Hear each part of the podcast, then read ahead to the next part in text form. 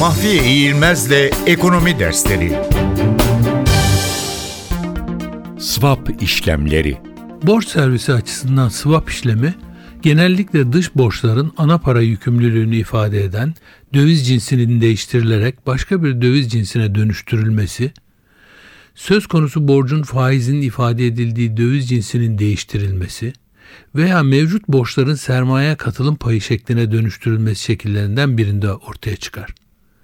Örneğin dolar cinsinden borçlanan hazine, zaman içinde ortaya çıkan gelişmeler çerçevesinde euro cinsinden borçlanmış olmanın daha düşük maliyete yol açacağını görürse, dolar yükümlülüğünü euroya çevirmek ve böylece uluslararası döviz piyasalarında ortaya çıkan değişimleri lehine döndürmek isteyebilir.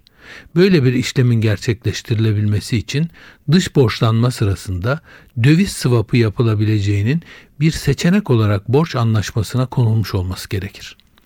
Aynı durum faiz swap'ı için de geçerlidir.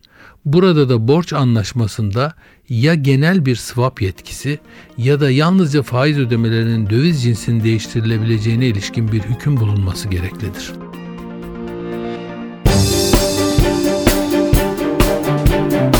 Mahfiye İğilmez'le Ekonomi Dersleri